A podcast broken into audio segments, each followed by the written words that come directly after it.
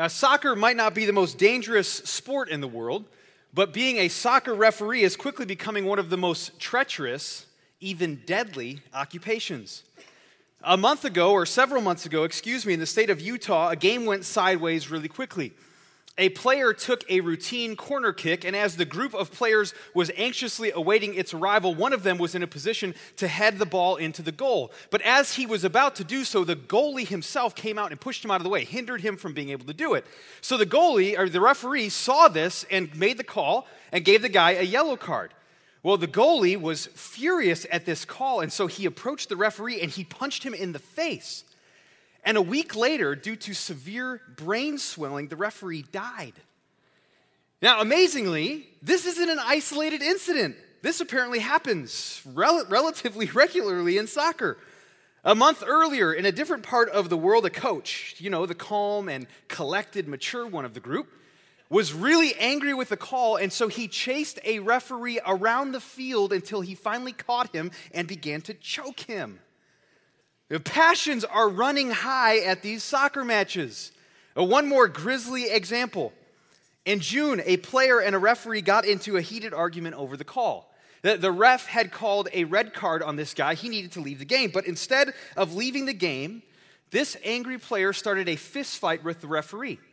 Now, at some point in the midst of this scuttlebutt, the referee pulls out a knife and stabs the player. The stadium erupts. These people and the spectators in the stands are watching this, and as they see it unfold, this horrendous display, they storm the field to deal with the referee. He didn't leave alive, he didn't leave in one piece. Players, coaches, referees, spectators, these are some angry people. And this is only one sport of many and one area of life of many.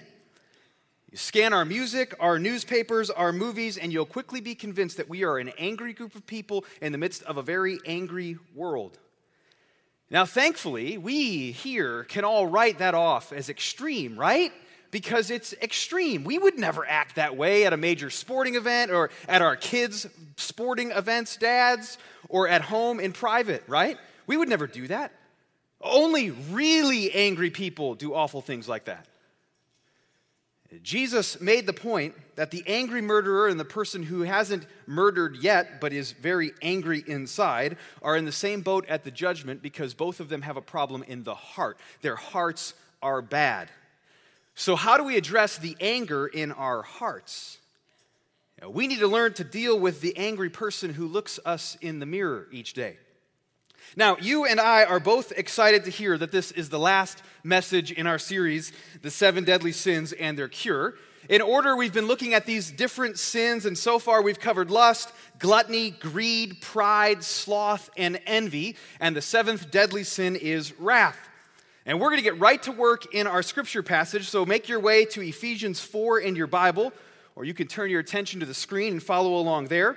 We'll be starting in Ephesians 4, verse 26. And as you're making your way there and you're taking out your weekly welcome to take some notes, I want to say a few things contextually so that we can read this passage carefully together. All right, Paul has been writing about the changes that should come into our lives when we become followers of Jesus. And he employs the analogy of changing clothes. We're to take off our old dirty clothes and put on new clean clothes in Jesus. In other words, Paul is working toward the same purpose that we've been working toward in this series. We should get rid of our old sinful practices and habits, those are vices, and instead we should put on new practices and habits, these are virtues that please Jesus.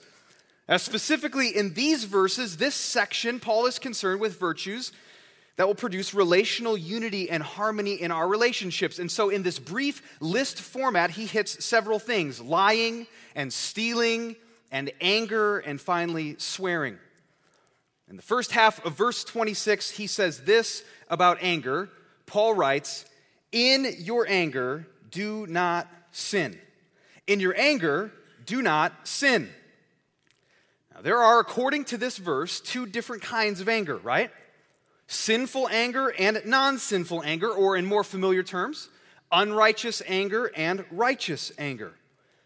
Paul's interest and ours today is in sinful or unrighteous anger, also known as wrath. And his purpose in this passage is to prevent wrath. He encourages righteous anger on the one hand, but he also knows that it quickly devolves into wrath. And so he hastily adds a command that we're not to sin in our anger, and then he gives us some helpful ways to not do that.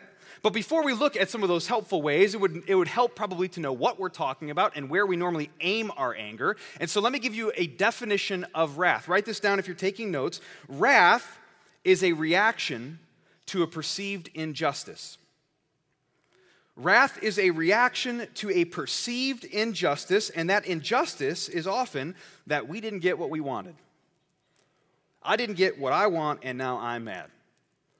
The American Psychological Association says the underlying message of highly angry people is that things should go my way.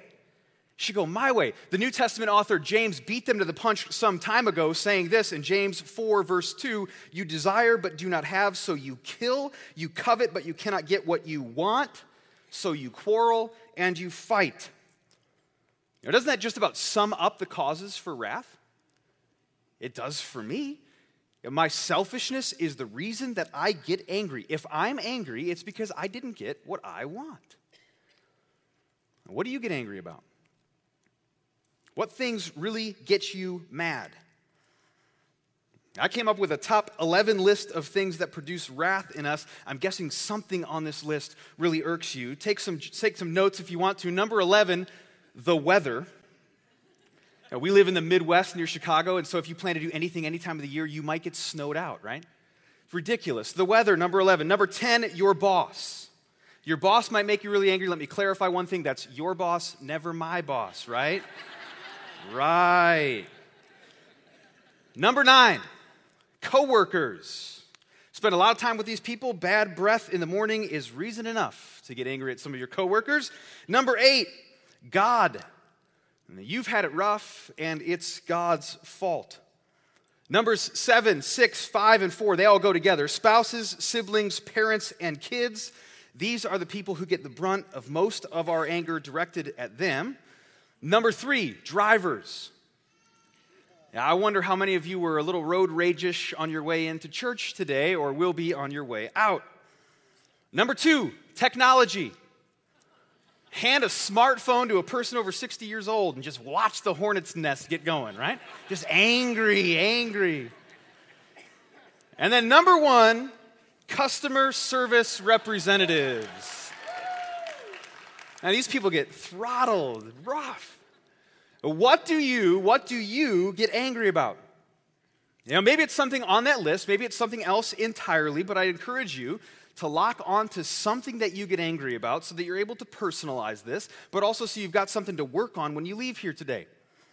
You know, wrath comes in many forms and many personalities. Most of us think of wrath as a red faced, sort of fist shaking outburst that leaves everybody in its wake, and it certainly is that. But it's also the slow boil, it's quietly complaining expressing frustration and irritation and annoyance and aggravation. In this form, it looks moody and often expresses itself by being passive aggressive. I'm prone to the second one. Which one are you prone to? Uh, how do you normally get angry? You know, in the first instance, people want to get out of the way of an explosive anger because they don't want to get hit with wrath shrapnel. In the second instance, people kind of want to get away from getting sucked in because wrath becomes contagious, pulls us into the wrath vortex, and we don't want to get grumpy ourselves. But in both cases, the reactions of wrath are sinful and destructive. We need new reactions, and Paul gives us four. I want to recommend that we take the physiological momentum of anger, the heart beating adrenaline rush of it, and channel it to react differently when we get mad. Remember that in this chapter, Paul is talking about new life in Christ, a new family in Christ, a new being as a newly created per- per- people. And as such, as such, we need new reactions.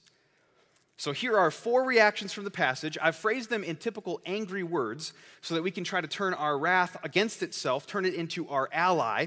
The first reactions are all all three of those are going to be angry reactions and then the last one is going to be wrath's cure. So four reactions. Number 1, be rash. Be rash. Uh, one of the ways to let anger run wild in our lives is to let it go unaddressed for an undetermined amount of time.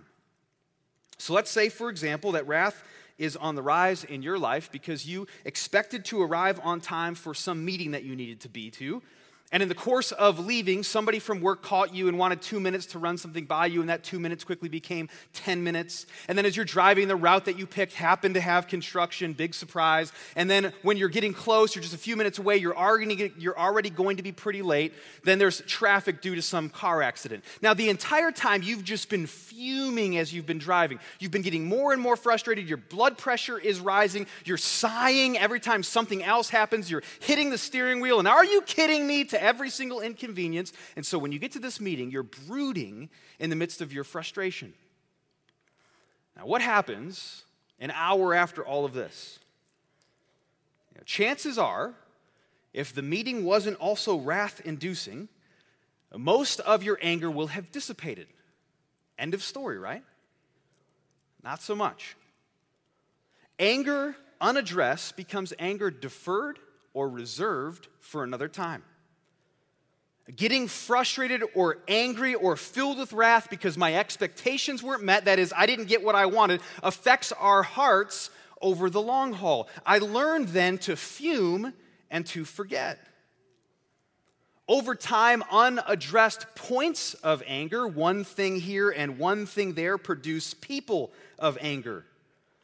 A groove is formed in our character, and we begin to follow that groove until all of those reactions become second nature to us, and now we're just angry people. Paul recognizes that this is our tendency, and so he commands us not to rashly react to anger producing people and circumstances, but instead to be rash, hasty, or quick in dealing with our anger. Take a look again, the second half now of verse 26. He says, In your anger, do not sin. Do not let the sun go down while you are still angry.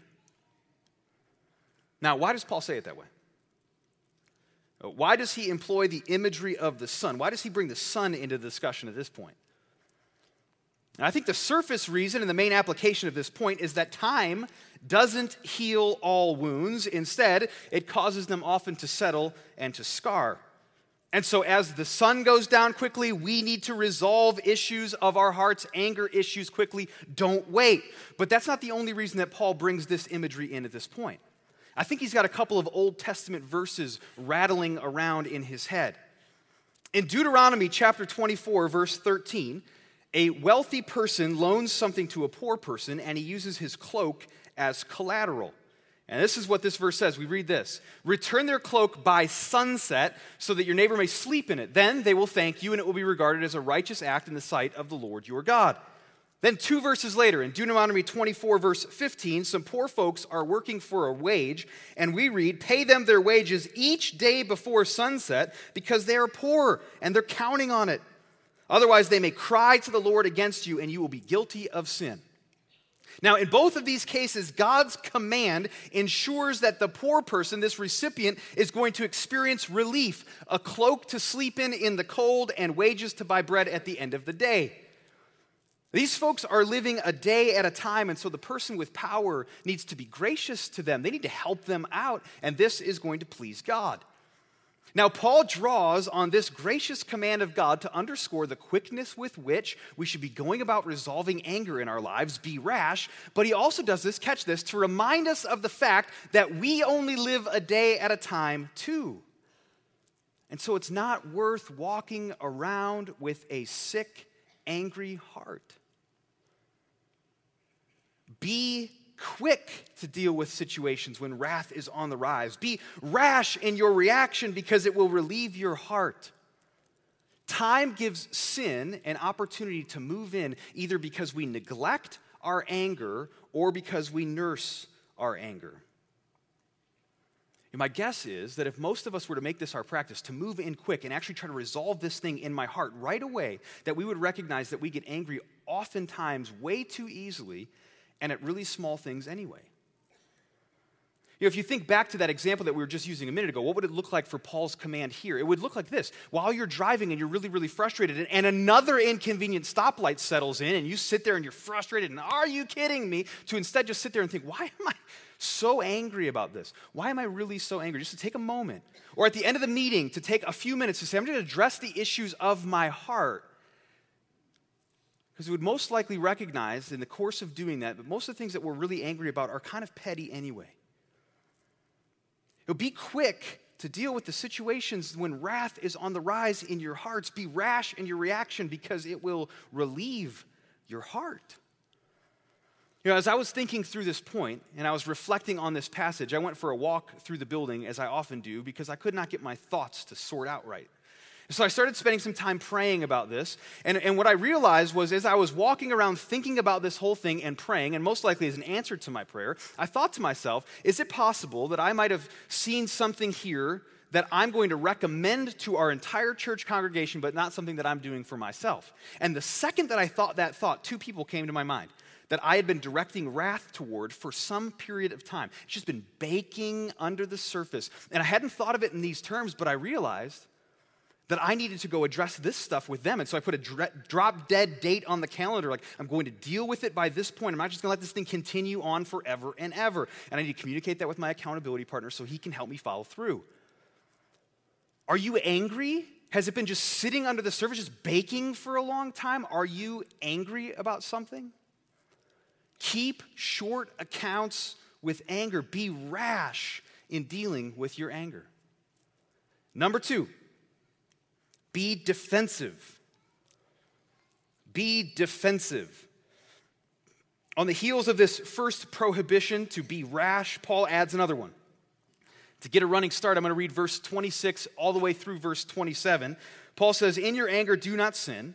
Do not let the sun go down while you're angry, and do not give the devil a foothold. Now, what do you make of that line? If we let anger run wild in our lives, we'll be giving the devil a foothold. Paul, what are you talking about? And Paul is warning us that the devil wants to exploit our angry moments to poison our hearts and ruin our relationships. He wants to let it fester. He wants it to go unaddressed. He doesn't want us to be rash to deal with it quickly at all. And his key strategy for distracting us from dealing with our anger is to just invite us to sit down and talk it through with him. Interestingly, when Paul uses this word, the devil, he's using a different word than he normally uses to refer to this person. He normally calls him Satan, but here he calls him the devil. And it seems like his intention may be to underscore the fact that this devil person is a smooth talker. In fact, some translations of the Bible even translate this as the slanderer or the barker to try to get to this underscoring the nature, the verbal nature of his task. He's speaking to us and he's just feeding us thoughts. He's trying to convince us that we're justified in our anger because, hey, you, you deserved better. Or because you, you needed to blow up. You needed to really let that thing go, right? You needed to really blow off some steam, or, or something has been owed to you for a long time. Some people, they have to put up with coworkers. They should put up with coworkers like this. But you? No, you deserve so much better. That he even tries to convince us that our anger is justified because God got angry and because Jesus got angry. He forgets to mention the fact that Jesus was self possessed and in control of his anger, and that our angry outbursts were probably at the inconvenience of our kids in that moment. But whatever, hey, anger is anger. Rash, wrath's rationalizations sound so good coming from his mouth. He wants to convince us of the, the person that you just got into a fight with is just wrong all the time. It couldn't possibly be you. And so we go over this argument over and over in our heads, and we're just astounded that our wife or our husband, our son or our daughter doesn't see the error of their ways. You become convinced that they are just an unreasonable person, period. He wants to convince us that we shouldn't work this thing through. We shouldn't try to resolve it. We should stay isolated. Because the last time that we did that, the last time we actually brought it out into the open, talked about it with somebody, tried to resolve it, they kind of blew it off. They didn't think it was a very big deal anyway. So why would I do that again? Uh, he wants to convince us to hang on to our anger because if we didn't, then we wouldn't have the joy of being angry anymore. It's so much more fun to be angry than to deal with it. This is one of the funny things about anger Now, Ferris said last week of the seven deadly sins that envy isn't very fun and all the other ones are fun. That's certainly the case with wrath. One author of the seven deadly sins says this Of the seven deadly sins, anger is possibly the most fun to lick your wounds, to smack your lips over grievances long past, to roll over your tongue the prospect of bitter confrontations still to come, to savor to the last toothsome morsel both the pain you are given and the pain you are giving back. Ah, in many ways, it is a feast fit for a king. And the devil couldn't agree more. In his twisted way, he convinces us that anger is good for us. But the problem is, he's lying. Here's the end of that quote. The author says the chief drawback is that what you're wolfing down is yourself. The skeleton at the feast is you. You know, when wrath rises and rationalization slide out of the devil's mouth, we need to go on the defensive. In Ephesians chapter 6, Paul develops this metaphor of battle with the devil even more than right here. His point, both there and here, is that we need to be aware of the devil's schemes, all of the convincing things that he tries to tell us, and also be aware of our own vulnerabilities. Some time ago, I heard about a colonel who teaches at West Point. And, and, this guy would spend time with his recruits, taking them to go and, and learn how to do strategic warfare. So he would put on these mock battles. He'd put one group on the defensive. They would be defending this post. And they'd take this other group and say, okay, offensively, you are supposed to go with great force to go take this post over. And if the team defending wasn't capable of doing their job, if they lost the battle, then he would walk them around and he'd show them every single point where they were vulnerable. Right here and right here. The enemy breached your plan right here. Because this colonel knows that if he can show them where their vulnerabilities are, they'll begin to think like the enemy and they'll defend themselves better. We need to do the same thing when the devil starts to speak his convincing justifications for our anger. Once we recognize his schemes, how do we go about defending ourselves against them? Key way to undermine his justifications to short circuit anger is to ask some clarifying questions. You know, wrath is a reaction to a perceived injustice, and so you can ask a couple of vital questions. First, ask, Why am I angry? Why am I angry? We're trying to get to the issue of injustice. Was this truly an injustice, or was this simply a matter of me not getting what I wanted? You know, 99% of his justifications are dismissed immediately because my anger was selfishly motivated. The second question that we can ask is Did I perceive that correctly? Say perceived injustice. Did I perceive that correctly? Now, this question moves us into the area of investigation. Is that really what he or she meant? Was my assumption accurate? Did I actually perceive that interchange to go down the way that it went? If we don't know the answers to those questions, then we need to actually go have a conversation with that person so that we can understand what actually transpired. What went down? What did you really mean? Be defensive by asking these kinds of questions. The devil wants to exploit our angry moments to poison our hearts and to ruin our relationships. Be defensive. Number three, be aggressive be aggressive. Now, for eight years, I was a high school pastor, one of the high school pastors here at Christ Community Church, and I felt like, as a high school pastor, that it was one of my duties to hone my ability to, to note cheesy things. Because high school students don't like cheesy things. And so I needed to hone my cheesometer. So whenever I, we were going to do an event, I didn't want it to be really cheesy. Or if I was going to use an illustration, I didn't want it to be super cheesy. Or if we were going to name something or brand something, I didn't want it to be really cheesy. What's about to happen is going to be extremely cheesy. And I say that both to warn you and to apologize beforehand, but it's not going to stop me from doing it, okay? When I named this point, be aggressive, this sideline cheer came into my head. And I'm sure you already know what it is, and you might have already started doing it yourself. If you know it, it's be aggressive. Be, be aggressive. Okay? People do this over and over, and then they spell the whole thing out. It gets a little long, but be aggressive. Be, be aggressive. Do you know that one? You're going to do it, okay? We're just going to do this a few times, three times together, just to get some congregation participation at all of our campuses, all right? So I'm going to point to you, and then we'll do it three times in succession with just a tiny little break in between. I'll point every time that it's ready to go. You ready? All right. One, two, three. Be aggressive. Be, be aggressive. Be aggressive. Be, be aggressive. Be aggressive. Be, be aggressive. Lovely. You guys are fantastic. Easily a 10 on the cheeseometer. Easily a 10. This is the attitude, being aggressive is the attitude that Paul wants us to display toward the anger in our lives. Be aggressive.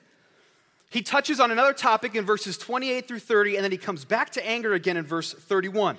Take a look at what he says, Ephesians 4, verse 31. He says, Get rid of all bitterness, rage, and anger, brawling and slander, along with every form of malice. Now, I noted three observations about this verse. First, highlighting aggressive action, Paul commands us to get rid of anger. This is totally reminiscent of Jesus' instruction on dealing with sin, whether it's lust or it's anger. Jesus says you need to be aggressive. Be, be aggressive. You need to get drastic. You need to get rid of it. Second observation Paul says that we're to get rid of all anger in our lives. Our aggressive approach to sin is designed to address all anger, it's supposed to be comprehensive. And then, third, and this is the key insight anger follows a path of escalation. Paul uses six different words to describe anger in this verse, and it seems like each one builds on the previous one. In other words, anger escalates. So, bitterness or hard heartedness leads to an eruption of furious feelings which leads to festering hostility, which leads to angry shouting, which quickly goes to slander. And then finally, in a summary type word, Paul says malice, which is an intentional decision to plot harm. Anger escalates. We need to be aggressive to root all forms of anger out of our lives by stopping anger's escalation. But how do you stop anger's escalation? In the course of preparing for this message, I talked to several different people asking very intentionally, What do you do to deal with anger in your life? And one guy that I talked to was talking to me about the fact that he recognized that anger, uh, as it's indulged more and more and more, produces more and more anger. In other words, anger escalates. And so he said his goal is to determine how, in the heat of the moment, to slow it down. So he said he tries to ask himself in those moments, how can I slow down my anger? I need to get this thing relieved. I need to stop the escalation of anger. And he's on to something. In, in his book, Love and Respect, Emerson Eggerichs describes our need for a tool that can break us out, that can interrupt us in emotionally intense moments and slow down anger's escalation.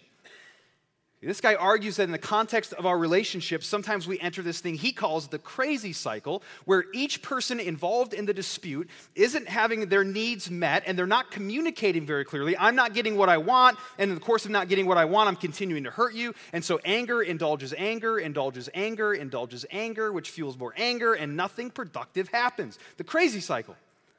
So, what he counsels us to do is to break the crazy cycle, which is getting us absolutely nowhere, by locking on to a predetermined phrase that will slow us down, that will cause us to take a breather and actually work toward resolution.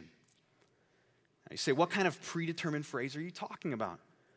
And this is where the cheesy be aggressive comes back in to serve us. I didn't have you just chant the cheese for no reason. I wouldn't do that to you. I think this is a, actually a helpful tool that you could use. In the course of being really frustrated, really angry, we need to lock onto something that we can say that will break us out of that moment of emotional intensity and stop anger's escalation. So, in the middle of some kind of argument or frustrating scenario, you think to yourself, I need to be aggressive, be, be aggressive. And the minute you say that out loud, you look like a goofball and so you laugh at yourself, that person laughs at you. This is ridiculous. You take a break, it inserts just enough time to take a breather, I even heard of one person who does this very kind of thing, tries to incorporate something to stop it, to break us out. They use uh, British accents. Because in the middle of an argument, when you change to a British accent, there's no way you're not going to laugh at yourself. We just need to calm ourselves down to stop the ridiculousness and actually engage in a healthy way. If you're serious about rooting anger out of your life, get rid of it. If you're obedient to this scripture, then this simple exercise might be enough when practiced regularly just to slow things down, to insert some distance, to get you to laugh at yourself, and to give you what you need to re engage in the conversation. Are you willing to do whatever it takes to get rid of all anger by interrupting its escalation, or are you content to be sick with anger in your heart? Get rid of all anger. Three preventions be rash, be defensive, and be aggressive with anger. Here, then, finally, is wrath's cure, which is grace. Number four, be gracious. Now, Jesus told some really thorny, uncomfortable stories. And one story in particular, he talks a great deal about wrath's cure, being gracious through forgiveness. Now, listen to what Jesus has to say. He says, Therefore, the kingdom of heaven is like a king who wanted to settle accounts with his servants. As he began the settlement, a man who owed him 10,000 bags of gold was brought to him. Since he was not able to pay, the master ordered that he and his wife and his children and all that he had be sold to repay the debt. At this, the servant fell on his knees before him. Be patient with me, he begged, and I will pay back everything. The servant's master took pity on him, canceled the debt, and let him go. But when that servant went out, he found one of his fellow servants who owed him a hundred silver coins. He grabbed him and began to choke him. Pay back what you owe me, he demanded. His fellow servant fell to his knees and begged him, Be patient with me, and I will pay it back. But he refused. Instead, he went off and had the man thrown into prison until he could pay the debt. When the other servants saw what had happened, they were outraged, and they went and told their master everything that had happened. And the master called the servant in. You wicked servant, he said. I canceled all that debt of yours because you begged me to. Shouldn't you have mercy on your fellow servant just as I had on you? In anger, his master handed him over to the jailers to be tortured until he should pay back all he owed. And Jesus finishes the parable with this line in verse 35 This is how my heavenly Father will treat each of you unless you forgive your brother or sister from your heart. That story makes me uncomfortable, and especially that last line. It posed an awkward question to me as I got done reading it. What if God was to use the same amount of grace that I extend to others with me? What if God was to use the same amount of grace that you extend to others with you? I'm sad to say, for me, I would not be getting a whole lot of grace from God. You know, similar to the parable that we just looked at, Paul says that we should extend grace to people because we've been shown grace from God. He concludes chapter 4 of Ephesians with one final comment that we need to apply to the issue of anger. He says in verse 32 Be kind and compassionate to one another, forgiving each other just as in Christ God forgave you.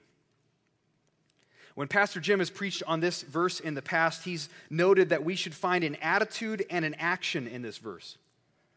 We need the right attitude to tackle our wrath, and Paul says that it should be characterized by the attributes that God has shown toward us. God displays kindness and compassion to sinful people, that's us, and so we need to treat others as God has treated us. And so, in the midst of a confrontation with your neighbor or a conflict with your boss or miscommunication with your spouse, it helps to remind ourselves that we're sinful people whom God has been kind and compassionate towards. And when I do that, I'm much, much more prone to recognize that I'm a part of the problem in the course of that conflict. Because I'm just humbly recognizing God's been gracious to me, I'm an undeserving sinner.